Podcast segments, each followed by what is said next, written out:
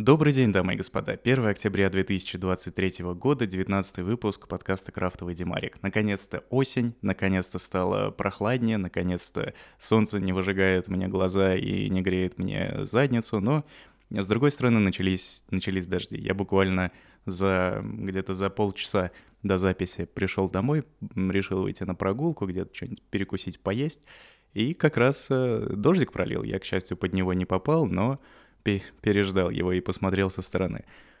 Посмотрим, как будет э, осень в этом году. Говорили, в прошлом году осень была довольно без, э, бездождливая, довольно сухая. И, эм, как говорили, осень просто как будто включили по рубильнику. В этом году есть тоже ощущение, как будто ее включили в Вильнюсе, но не, не в сентябре, а вот как раз 31 э, какого нет, 30 сколько в сентябре дней, я забыл. Ну вот последнего сентября и 1 октября. Вот ее э, происходит сейчас переключение на осень, достаточно резкое. На улице уже... Сейчас, да, прогноз погоды. Вот, нет, прогноз погоды не буду рассказывать. Э, хотел сказать, что деревья уже такие э, зелено-желтые, мне такое нравится, когда более-менее разноцветное что-то наверху. Не, не только зеленое и скучное, а с какими-то маленькими спецэффектами. А в остальном ситуация такая. Прямо сейчас Юля летит домой из э, солнечного Милана, из солнечного Бергамо, в общем, из Италии. Она там была несколько дней, э, встречалась с друзьями. И вот пока она летит, я решил, ну как решил, это... Она опять меня наказала, говорит, пора, давай, рассказывай. Есть, есть действительно что рассказать и про... А, снова путешествия? Конечно, снова путешествия и всякие остальные интересные вещи. Так что готовьтесь, сейчас э, буду рассказывать. Поехали. Александр Сергеевич Пушкин. Александр Сергеевич Пушкин. Александр Сергеевич Пушкин. Александр Сергеевич. Александр Сергеевич Пушкин. Александр Сергеевич Пушкин. Александр Сергеевич Пушкин. Александр Сергеевич. Александр Сергеевич. Александр Сергеевич Пушкин. Денек сегодня такой не самый, э, не самый зажигательный на самом деле. Я как-то плохо спал прошлую ночь, и на самом деле из-за того, что засиделся, засиделся за своими компьютерами и много программировал не для работы, а исключительно для удовольствия и собственных нужд.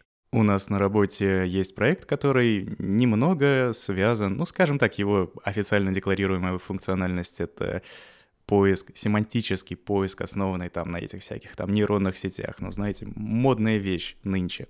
И, как выяснилось, я в этом вообще ничего не смыслю и не смыслил. Сейчас, может быть, смыслю чуть-чуть побольше, чем э, где-то пару месяцев назад — но суть в том, что идею подобную реализовать, то есть если у тебя есть какой-то массив данных, каких-нибудь статей, э, довольно-таки несложно сделать к этому поисковик, к которому можно будет обращаться человеческим языком. Например, если ты его попросишь там, а что там, не знаю, расскажи мне про, про собак или, не знаю, про животных. И вот он тебе выдаст статью какую-то, которую, про которую он знает, которая будет либо про собак, либо про животных, но не обязательно конкретно то, что ты ищешь, будет в этой статье, а типа примерно. То есть она такое угадывает, а что ты там имел в виду, и, ну, наверное, ты это имел в виду, на вот, посмотри. То есть примерно как вот эти надоевшие всем чат-боты, которые пытаются у тебя угадать, что ты у них спрашиваешь, и подсунуть тебе какие-то ответы, но только чуть более гуманную вещь мы делаем. И я решил немножко углубиться в это, при этом... Сори, я чешу нос. Я почесал нос. Это к чему? Это к дождю, потому что сейчас, наверное, опять будет дождь какой-нибудь. Так вот, я прикручивал новую фичу, чтобы можно было на разных языках спрашивать, а, отвечалось, а статья бы тебе вылезала на, ну, на том языке, на котором, в общем, она написана. Например, если статья на литовском, то можно было бы спросить по-русски, и все равно статья на литовском бы э, соответствующая, релевантная твоему запросу бы вылезла. Тоже довольно-таки оказалась несложная задача, но в проекте там все в деталях самое интересное, самое сложное. И меня это сподвигло вчера посидеть, немножко поковыряться, а что там вообще, как, э, как программисту всеми этими наработками последних лет в области нейросетей и искусственного интеллекта, языковых моделей и всего остального, как, как это можно применить. И я решил применить довольно топорно. Это взять чат GPT, ну, грубо говоря, там, то, что они предоставляют для программистов, и попробовать с помощью него перевести несколько статей своего блога. У меня, кстати, есть блог, есть э, веб-сайт doрошев.com, который, ну, примерно, скорее, мертв, чем жив. Там на него заходит пара инвалидов раз в день. И большинство статей там на русском. Есть еще разработческая версия, она на английском. Иногда я что-то туда-сюда переводил, но вот этот массив русских текстов мне как-то не с руки просто садится и переводить. К тому же есть одна большая статья программистская, которая, ну, которую тяжело перевести. Просто не, некогда ее садиться и переводить. И я вот э, пару десятков своих постов решил прогнать э, через вот эту вот чат, GPT, грубо говоря, чтобы оно мне это все автоматически перевело, сгенерировало новые посты, я бы их там почитал, посмотрел, насколько они адекватны, и действительно все довольно хорошо получилось. Не с первого раза пришлось там некоторые параметры подкрутить, и вот этот весь свой массив постов, которые я не помню, сколько их там было, может быть, 20 или 30. Я их несколько раз перепрогонял через эту модель, и э, там она, конечно, платная. То есть э, за, там, за каждый запрос, за каждую, в зависимости от объема текста, который ты хочешь прогнать и получить в ответ, э, оно там сколько-то стоит, и где-то типа 5 баксов я потратил на это. Оно еще не списалось, но уже накапало.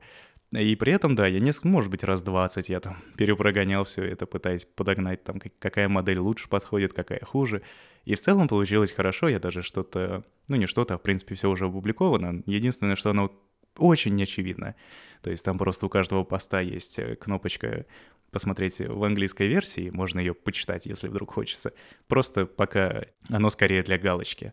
Тут нужно, нужно еще сесть и продумать, как могла бы выглядеть англоязычная версия сайта, а это, наверное, еще там через полгода случится. Но, по крайней мере, у меня теперь есть такой а, отточенный пайплайн. Если я что-то захочу написать еще, то буквально там пара нажатий, и у меня появится английская версия этой статьи.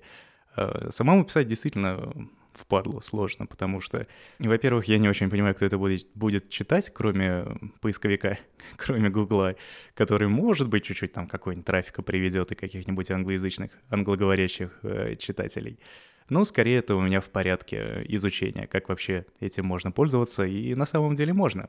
И с этим всем я как-то поздновато уснул, но доделал, докрутил, выкатил. И чё-то ран проснулся, и у меня другие идеи появились, и в итоге сегодня я полдня занимался натравливанием э, других моделей, других нейронных сетей на свою коллекцию фотографий, то есть всю свою фототеку.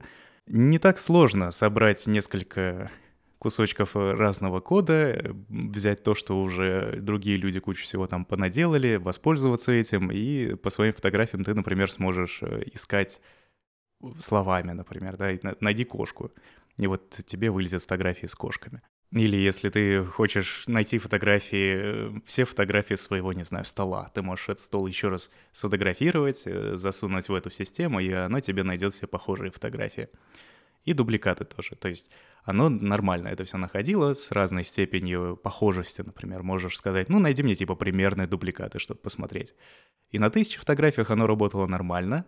Потом я решил загнать туда вообще все свои фотографии, их там где-то, ну, тысяч пятнадцать, наверное. Не сказать, чтобы много, но обрабатывал он их довольно долго. Он, мой компьютер. И я пошел гулять. Потом вернулся, поделал запросы, ну и в итоге он решил, что фотографии Юлии и фотографии ежика — это дубликаты. Что-то там надо еще немножко подкрутить, что-то я там еще не понял, но, по крайней мере, по запросу типа «нога» он там находит, не знаю, фотографии, на которых есть ноги нормально получилось. В принципе, меня пока устраивает. Александр Сергеевич. Александр Сергеевич Пушкин. Кроме, э, кроме программирования, кроме вот этих маленьких домашних достижений в области нейронных сетей, э, я еще изучаю литовский, то есть нормальный, естественный язык для общения между людьми, и пока я, в принципе, дорос до того, чтобы написать небольшое сочинение и понять прогноз погоды по радио, потому что радио я все еще слушаю каждый день. Нашел себе такое, где равномерно распределено равномерно распределена и музыка, и какие-то слова, но в основном меня интересует реклама, потому что реклама — это какие-то короткие ролики, аудиоролики с, с кучей слов, И они часто повторяются. То есть эти там ролики каждые, не знаю, 15 минут, 20 минут их гоняют. И то, что люди обычно ненавидят, я в это вслушиваюсь, потому что это легче всего уловить слова вот из того, что проигрывается несколько раз э, за, за час. Например, новости уловить сложно. Они там каждый час, их э, читает тетя очень монотонно, и понять сложно. И, конечно, она их перечитает через час, но мне от этого понятнее почему-то не становится пока. А с прогнозом погоды, ну, яснее, потому что там названия городов, э, числа, цифры, юг, север, все вот это вот. Пока, пока понять можно вот это вот. В смысле, в смысле только вот это. В остальном, ну, как-то просто слушаю, наслушиваюсь вот этого божественного звучания. И просто наматываю на ус. И в перебивочках слушаю музыку, отдыхаю. А сами уроки литовского, ну, их уже вот 6 э, штук прошло, 6 уроков. Завтра будет седьмой преподаватель у нас, и я скажу, ну, такая, жестковатая. Не сказать, чтобы она там строго спрашивает, но она сразу сказала, я буду с вами, ну, по-литовски разговаривать как можно чаще, и потом говорить, типа, что я сказала. Ну, или вы там меня спрашиваете, что, что непонятно будет. И действительно, она так прям сразу погружает, погрузила нас в язык, но, судя по состоянию на вот сегодняшний день у меня есть ощущение, что погрузились, ну, где-то примерно два с половиной человека из восьми, два с половиной ученика. Остальные как-то не очень. Ну, слава богу, в числе этих двух с половиной, двух с половиной я, потому что у меня есть опыт изучения экзотических языков с развесистой грамматикой. Нам, правда, даже сейчас грамматику толком не преподают. Это что-то тоже для меня новое, потому что на, на этом уровне просто рассказывают, что, ну вот, если у слова такое окончание, то это вот типа именительный падеж. А если вот это, то там местный падеж означает где, откуда там что-то. Не, откуда это родительный. В общем, типа три падежа мы узнали. Не было такого, что учи всю таблицу падежей, и все там пять склонений. А как-то вот потихоньку вводят. Ну, ты там пока выучи две формы этого слова, пока выучи там 20 слов. Ну, вот так, по чуть-чуть, понемножечку.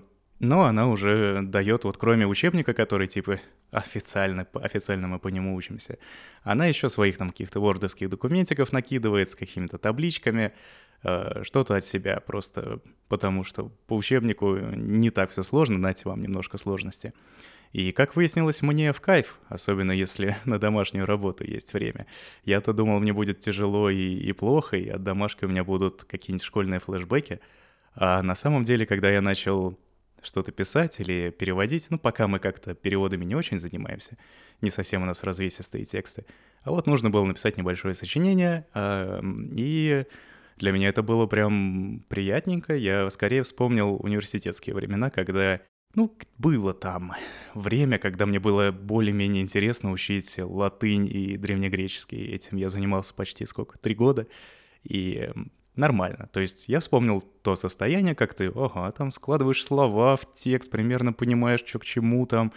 Эм, ну, конечно, аж с ошибками я, потому что переводчиком не пользовался особо, то есть словарем пользовался. Прям скачал себе кондовую PDF-ку с э, литовско-русским словарем и там ищу, скроллю, на, нахожу слово, короче, как в старь. И нормально, можно, в принципе, долго с этим всем сидеть. Эм, могу сказать, что мне скорее, мне скорее необычно, что некоторые там другие люди не очень эм, так, так же рьяно занимаются. Но в какой-то момент я там стал понимать, что какая-то женщина просто, ну, одна из, не какая-то женщина, одна из наших э, студенток, не знаю, учениц, у нее там как будто она параллельно с уроком то ли посуду моет, то ли она там готовит что-то и э, не всегда даже включается. Это у нас онлайн уроки, кстати. Поэтому у всех там своя какая-то домашняя ситуация, у кого-то детей куча, у кого-то что-то еще. И кто-то там, пара девочек, вообще маленькие школьницы, они, видимо, все эти уроки в гробу видали, поэтому вот я там и еще пара чуваков э, такие самые которым это интересно и которые в этом заинтересованы. В целом на заинтересованность остальных людей, ну, как-то мне до, до этого дела нет, они, ну так, ощущается, что тормозят группу. Но у меня самого к процессу обучения вопросов никаких, потому что Юля училась в, в той же школе, но у другого преподавателя, Ну и там у нее было не все гладко, ей это все скорее не нравилось. Поэтому из моих рассказов она делает вывод, что, возможно, на следующей ступени ко мне присоединиться, потому что, ну, наша тетка реально классная. Александр Сергеевич. Александр Сергеевич Пушкин. Куда мы без путешествий? Без рассказов про путешествия, особенно очень неожиданные путешествия. Началось, пожалуй, с того, что из белорусской новости, с новости, да, из братской Беларуси про заграничные паспорта. Ну, в принципе, про белорусские паспорта, что белорусы больше не могут получить паспорта из-за границы, то есть в этих, в консульствах, в белорусских и в посольствах, и всем нужно возвращаться в Беларусь, чтобы там продлить паспорт или восстановить или что-то еще. И как только эта новость появилась, Юля так подошла и сказала, ну, пора пора нам получать новые паспорта, пожалуй. Ну, второй загранник. В принципе, не такое уж большое дело. И у нас, у наших загранников еще там был нормальный срок более-менее. Можно было бы потерпеть, подождать пару лет еще. Но решили, давай, чем раньше, тем лучше. Оказалось, что в Вильнюсе с консульством или с посольством там какая-то проблема. Видимо, все прочитали и решили подаваться. Поэтому запись была аж там на конец января, на февраль, и то не всегда попадешь, не всегда найдешь окошко. Поэтому мы записались в соседнюю Латвию, в Риге, в Рижское посольство. А, то есть посольство, посольство России в, в Латвии, в Риге. Там как-то было, была запись за неделю или за две, что-то вроде того. К сожалению, у нас не получилось записаться на один день. Я, раз, я научусь говорить когда-нибудь. Наверное, я слишком много, много поел, и поэтому несколько расслабленный сейчас. Ну и да, плюс еще уставший. Мало сна. О чем это я? О Риге. Вот. Э, записались мы на разные дни. У меня было, не помню, там, в, грубо говоря, в среду, у Юли там в пятницу. Ну, такое было расписание на неделю, поэтому во вторник вечером поехал я, потому что прием рано утром, а она поехала через пару дней. И так, так вот мы были в разъездах туда-сюда. И ехали мы на автобусах, при этом я взял туда автобус такой более-менее люксовый. Ну, в принципе, наверное, один из самых люксовых автобусов, которые могли бы... Э, едут по этому направлению. И он еще поделен на, на два класса. Один для челяди, а другой вот э, релаксовый для классных бизнесменов. Я, конечно, вот посидел в том в классном отделение в том классном классе. И, в принципе, все проклял. Лучше бы я сидел с челядью, потому что, оказывается, в этом продвинутом классе с повышенным комфортом реально все какие-то бизнесмены и постоянно болтали по телефону, либо кто-то там стучал по ноутбуку, либо кто-то созванивался тоже там по работе, обсуждал, какой-то программист там сидел, что-то тоже обсуждал. И все разговаривают э, в перемешку там кто то на английском, то на литовском, то на латышском — я стал, кстати, различать латышский и литовский. Поэтому, ну, дорога такая была, несколько шумная. Наушники в, какой-то, в какие-то моменты спасали, но вот сама ситуация, что слышно было, что у нас шумнее, чем вот у тех за занавеской. Эти вот два класса были аж занавеской разделены, как в самолете. Только мы сидели сзади, а остальные спереди. В Ригу я приехал поздно вечером, там какая-то была большая проблема с дорогами, поэтому задержались, э, где-то минут на, на 40 у нас мы от расписания отстали.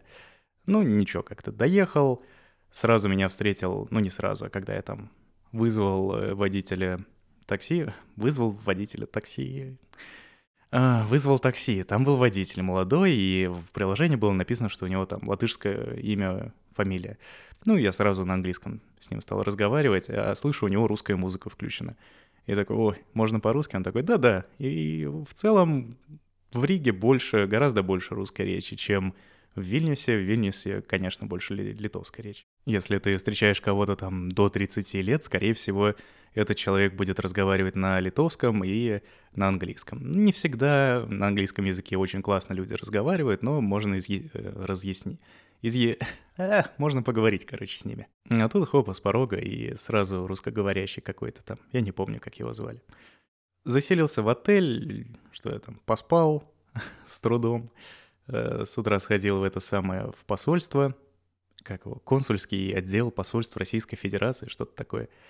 Э, понял, что мы действительно не могли бы даже захотели, если бы при... приехать туда вдвоем, потому что там очень строго сверяли по спискам, кто вот на сегодня записан, только вот того и пускали. Внутрь только без телефонов, там без личных вещей можно было заходить.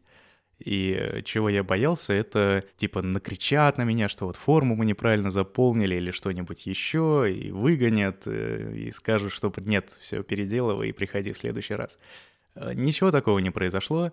Действительно был там один недочет, но мы его на месте оперативно исправили. То есть никаких проблем в том, чтобы как минимум подать заявление, не, не было, не случилось вообще. Так что стрелялся я довольно быстро, вышел, эм, пошел отдохнул, поел, очень сложно было не говорить никому литовских слов. Вот так вот.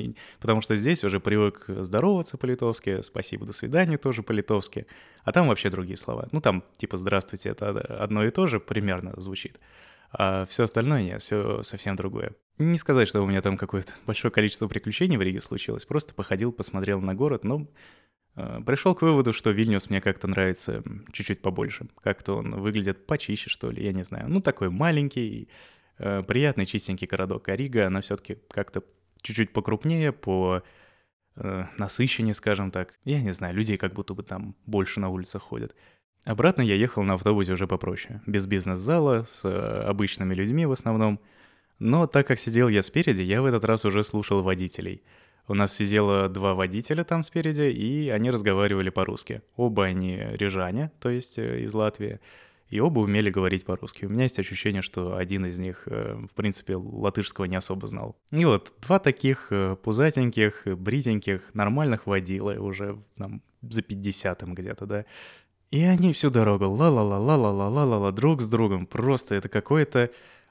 Как, как две бабки. Сидят, болтают, болтают, болтают, болтают, болтают. И у меня, меня даже наушники э, не спасали. То есть я где-то полчаса посидел, поугорал, реально они там что-то... Ну, мне смешно было с того, что они там обсуждают. Какого-то белоруса, Ан... Андрей Белорус, какой он там странный, какой-то их коллега-водитель. А потом этот Андрей Белорус начал им звонить. они... Э, чувак с ним поговорил. И потом начали обсуждать, что там за проблема у этого Андрея Белоруса. А потом еще про какого-то чувака стали. В общем, сидели там, перетирали кости всяким своим чувакам. Прошлись там вообще по всем. Ну и в какой-то момент мне это надоело надоело, я наушники вставил, но все равно там было слышно, как они ла-ла-ла-ла-ла. И что было интересно в этом, э, в этом путешествии обратном, кроме того, что мы задержались на час или даже больше, это что у нас было, был такой своего рода пограничный контроль. Он был прям не на границе Латвии и Литвы, при этом его в принципе быть, наверное, не должно, потому что это шенгенская зона, и вроде как ты без каких-то проблем можешь ездить туда-сюда. Но вот где-то в Литве, километрах в 30 от границы, нас остановили два служащих, не знаю, в форме пограничников или кто они. Тоже русско русскоговорящие, и один из них зашел, стал смотреть у всех паспорт, документы. Я услышал там из разговора, что все-таки недавно типа было так, что из Латвии практически на каждом автобусе приезжали нелегалы. То есть, вероятно, проблема в том, что в, со стороны Латвии приезжают много людей, которые каким-то образом незаконно пересекли границу, и поэтому вот такие меры. В частности, вот это нас тоже довольно сильно задержало, и э, приехал я уже несколько вымотанный, потому что и в Вильнюсе пробки были, и вот дорога была долгая, и уже в, под конец такой, ну давай уже, да. И водители уже тоже сидят, нервничают, у них там сроки эти самые, как их, график, и куча еще людей, и у них пересадка в другой город тоже на автобусе, автобус там стоит, ждет. А кто-то там на станции, наверное, стоял, ждал этого автобуса, чтобы куда-то тоже уехать. В общем, сильная задержка была. И я вышел и дошел до дома, мы с Юлей поговорили, поели, и буквально вот через полчаса у меня урок литовского. Вот так.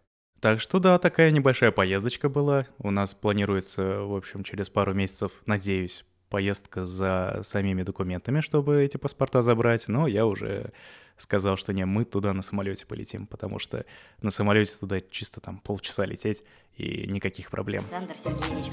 Александр Сергеевич Пушкин.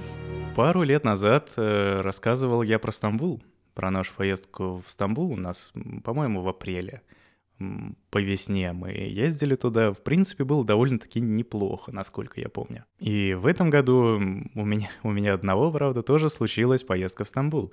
И совершенно неожиданное, потому что сестра туда решила приехать, она там встречалась с подружками и э, пригласила меня. Ну и я тоже поехал на выходные, мы там с ней пару дней потусовались, походили, поболтали. Могу заранее сказать, что в целом впечатление хорошее, и дорога была довольно приятная. Да, проблема была единственная в том, что нужно было лететь через Ригу. То есть опять в Ригу. Я из Риги приехал, а потом мне опять нужно было туда лететь через пару дней и дальше в Стамбул. И в целом дорога туда была вообще без проблем. Как обычно, вот у, у нас из дома выходишь, садишься в такси, и через 15 минут, если у тебя нет багажа, если едешь только с ручной кладью, все, ты уже сидишь, ждешь у гейта своего самолета. В Риге аэропорт гораздо крупнее, там прям надо походить, э, чтобы дойти до пересадки несколько терминалов. Слава богу, не нужно там на поезде между этими терминалами перемещаться, можно внутри пешком дойти. И как тоже без проблем прошел и проверку, и, по-моему, был там досмотр. Ну, не так важно, как-то совершенно не запомнилось. И, наверное, самое интересное было в аэропорту Стамбула, потому что я прилетел, тут у нас, значит, очередь на паспортный контроль, и паспортный контроль там чисто сидит женщина, ну их там много людей, а та, которой я в очередь, к которой я встал, она всю дорогу разговаривала по телефону. То есть зажала вот это подмышкой телефон и всем там паспорта штампует, изредка приказывая посмотреть в камерку. Ну так, взглядом, типа. Интересно было, что там по-русски везде написано «добро пожаловать», что-то еще приятного полета, но это уже на обратном пути. Очень э, непривычно было, скажем так. В аэропорту мы, ну там Ира чуть-чуть попозже прилетела, мы встретились, сели в наш царский трансфер, там от... Э, обычно, если заказываешь на букинге трансфер до отеля от аэропорта, почему-то всегда, даже если указываешь, что у вас там типа будет два человека, приезжает э, микроавтобус, и ты там сидишь как просто, как король дороги. Осталось вот тебе там это, сидеть виски пить и сигары курить. Эм, но удобно. Что тут сказать? Просто сидишь, удобно, просторно, коленками никуда не упираешься, можно развалиться и отдыхать. Немножко удивил э, отель. Во-первых, потому что там э, человечек, который нас встречал, э, парнишка, он с нами начал разговаривать по-русски. То есть он турок, я по привычке-то сразу по- по-английски, а он нам что-то сразу начал по-русски разговаривать.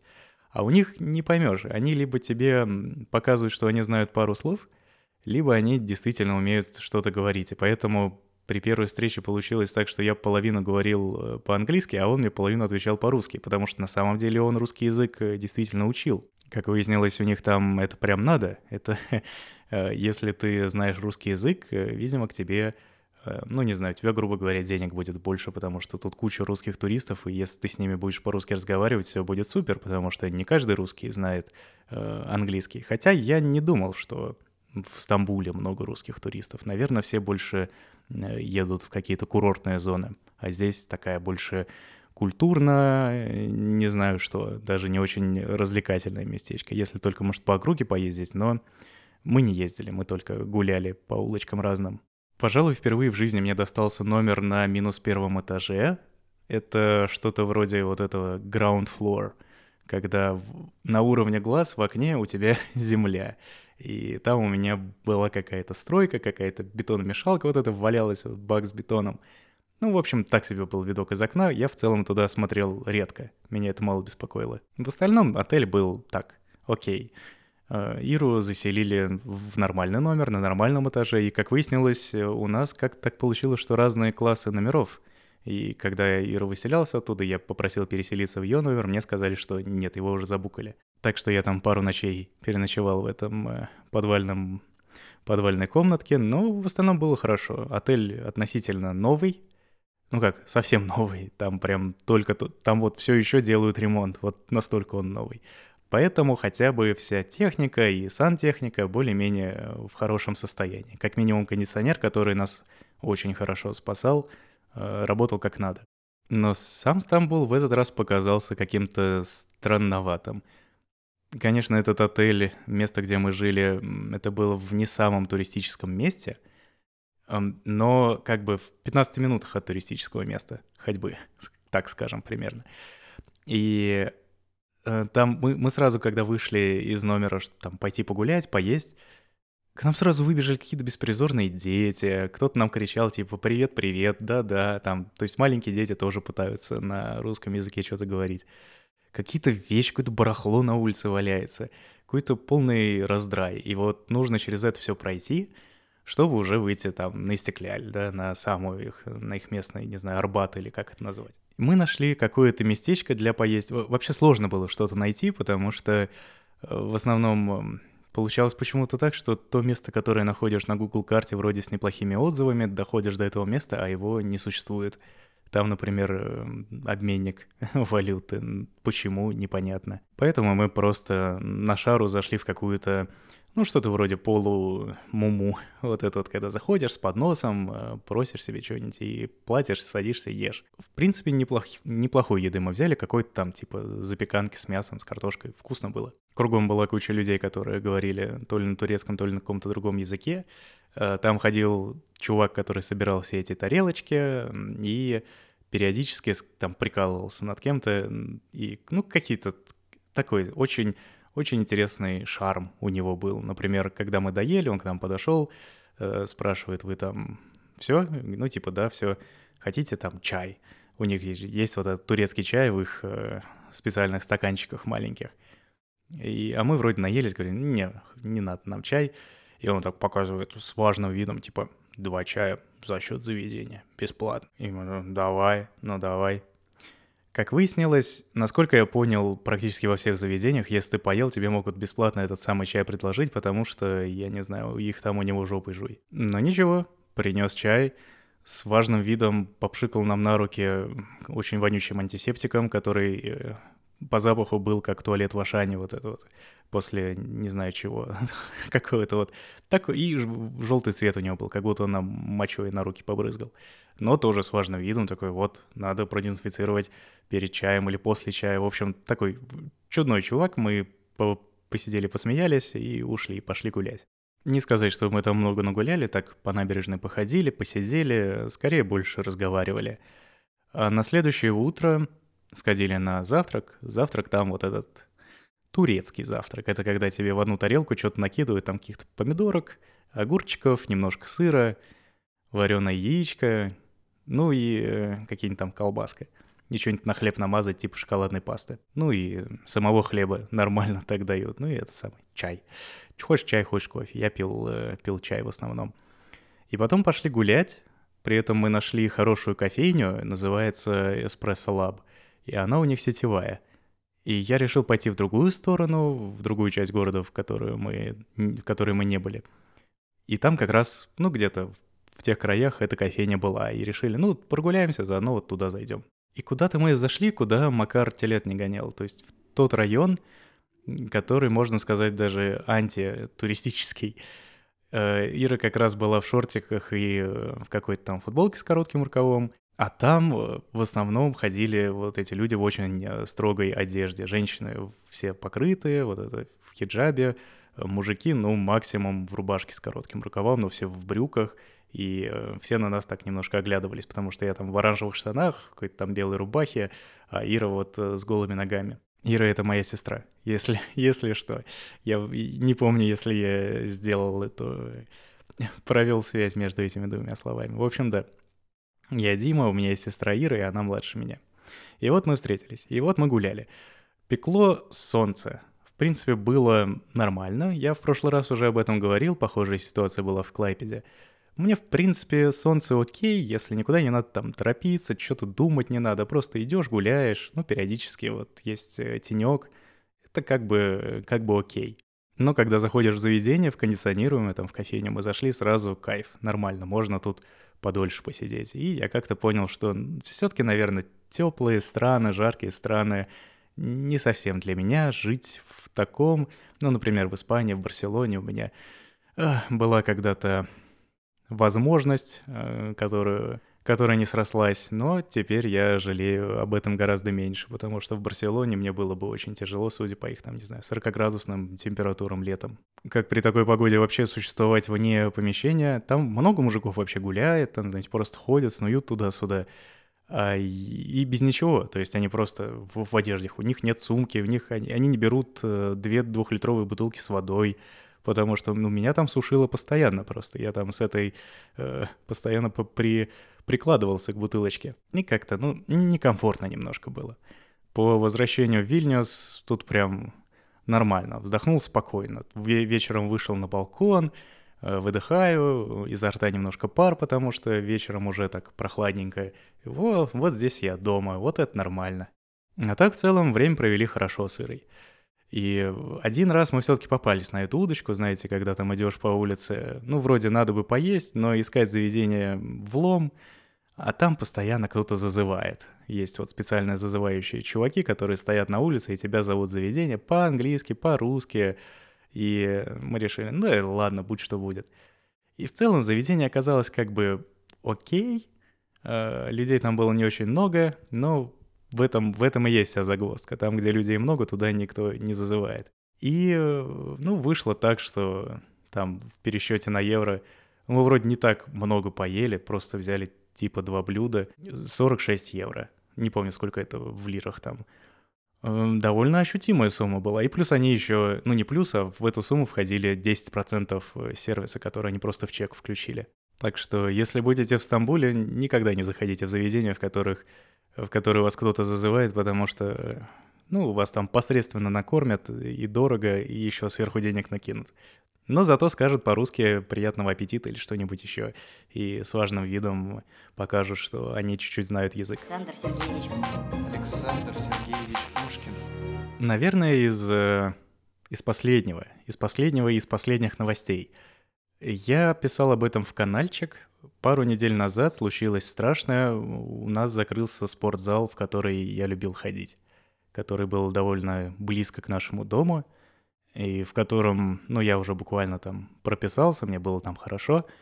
Самая главная причина, по которой мне этот спортзал понравился, это что те тренажеры, которые мне в основном нужны, их по несколько штук, то есть два или три тренажера. Поэтому если кто-то там на одном занимается, ты можешь просто занять э, другой, если тебе нужно сделать те же самые упражнения, и все в порядке. Но вот пару недель назад мне написали, что извините, мы буквально вот в понедельник, то есть я вроде планировал туда идти, и тут мне с утра весточка, мы там по независимым от нас причинам, бла-бла-бла, пока вот недельку не работаем.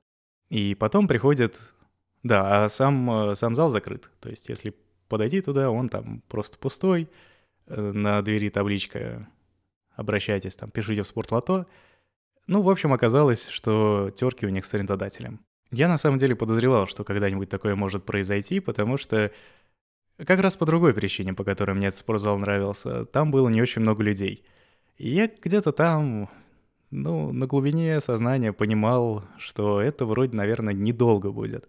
Если людей немного, наверное, они просуществуют еще недолго. Чё, как тут еще думать? Поэтому наслаждался последними месяцами. Оказалось, что действительно в какой-то в какой-то день, в какое-то утро у них просто сменили все замки — и они не могли попасть внутрь, то есть хозяин помещения э, все заблокировал. И даже пару недель э, они ждали, чтобы забрать свои вещи, которые у них там остались. То есть на кассе все эти там батончики, какие-то там вода, что-то еще. У тренеров остались свои коробки с каким-то инвентарем.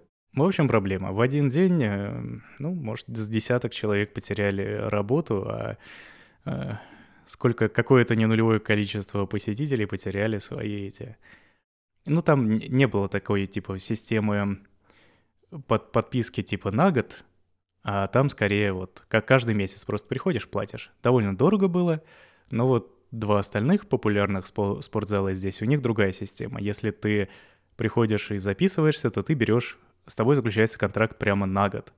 Это значит, что если ты захочешь там на полпути свинтить от них, тебе нужно будет там еще что-то дополнительно заплатить за как минимум месяц, что ли, или типа за два вперед. В общем, с какими-то, грубо говоря, штрафами ты оттуда выйдешь. Ну и в конечном счете я в такой прописался. Он оказался в два раза дешевле, чем этот. И, как выяснилось, не так, чтобы дальше. То есть идти туда, ну, минут 15, может быть. Я как раз вчера первый раз туда сходил. И, ну, вот это вот, э, что там всех тренажеров по по одному приблизительно, вот это не очень приятно, потому что у меня же есть план тренировки, я его составляю перед каждой тренировкой, что я буду делать. Прихожу с намерением сделать это и это упражнение там по столько-то раз или сколько получится. А вот одно сделал, смотрю, ну, занято. Чувак занимается на другом тренажере. Ну, хожу как дурак, смотрю на другие тренажеры или пытаюсь понять, есть ли что-то еще похожее, а, а нету похожего. И поэтому приходится либо там делать следующее упражнение через это, но я не хотел, но приходится, а потом еще ждать, пока тот все-таки тренажер освободится от уже другого чувака. Но зато беговых дорожек, велосипедов там завались, и на них тусуются обычно типа человека три. Ну, они, конечно, кардио это хорошо, я тоже там минут 15 тусуюсь, но хотелось бы, знаете, завести, завезите что-нибудь там для, для спины, пожалуйста, чуть-чуть побольше тренажеров. А, ну и людей там много. То есть из-за того, что спортзал дешевый, и он сетевой, то есть их там, я не знаю, 5 или 10 по Вильнюсу, довольно популярный. И молодняка там много, поэтому приходится иногда подождать, покуковать. Поэтому, наверное, мне нужно делать э, план на тренировку типа с каким-то запасом, что если в этот э, момент, если там вот этот тренажер будет занят, э, то окей, сделать другую, можно сделать другое упражнение тогда. Но это должно быть запланировано, потому что без, без разлиновки я особо ничего не делаю. Я не скажу, что это типа плохая новость или хорошая, то есть приходится привыкать к чему-то новому. Я вот все еще периодически прохожу мимо того спортзала. Ну, видно, что люди все-таки вещи оттуда позабирали, но все закрыто, все, все грустно, к сожалению, в моем старом спортзале. Самое интересное, что я даже в какой-то момент Юлю пытался сагитировать, переписаться из того спортзала, куда она сейчас ходит, ну и ходила, куда идти, типа там минут 20. И я говорю, да давай к нам, давай в наш. На, до нас же тут идти близко, 10 минут. Она типа, да, нет. И в итоге наш спортзал, все, пока. Если бы я ее перевез, перевел э, сюда, то было бы, было бы неудобно. Но вот, э, наверное, из таких своих бытовых э, новостей это э, единственное неприятное – Поэтому мне, наверное, больше особо нечем похвалиться. Я планировал этот выпуск типа минут на 20, а в итоге у меня уже около часа сырого материала. Опять будет прекрасный монтажный вечер у Дмитрия Витальевича. Спасибо большое, что послушали меня.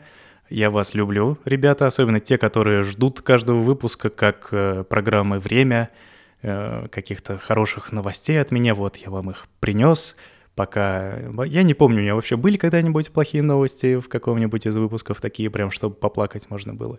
Надеюсь, нет. Вроде, вроде не было, вроде совсем справляемся, так что надеюсь, что вы тоже со всеми проблемами вашей жизни справитесь. Пока, до свидания. Александр Сергеевич. Александр Сергеевич Александр Сергеевич Пушкин. Александр Сергеевич Пушкин. Александр Сергеевич Пушкин. Александр Сергеевич Александр Сергеевич Александр Сергеевич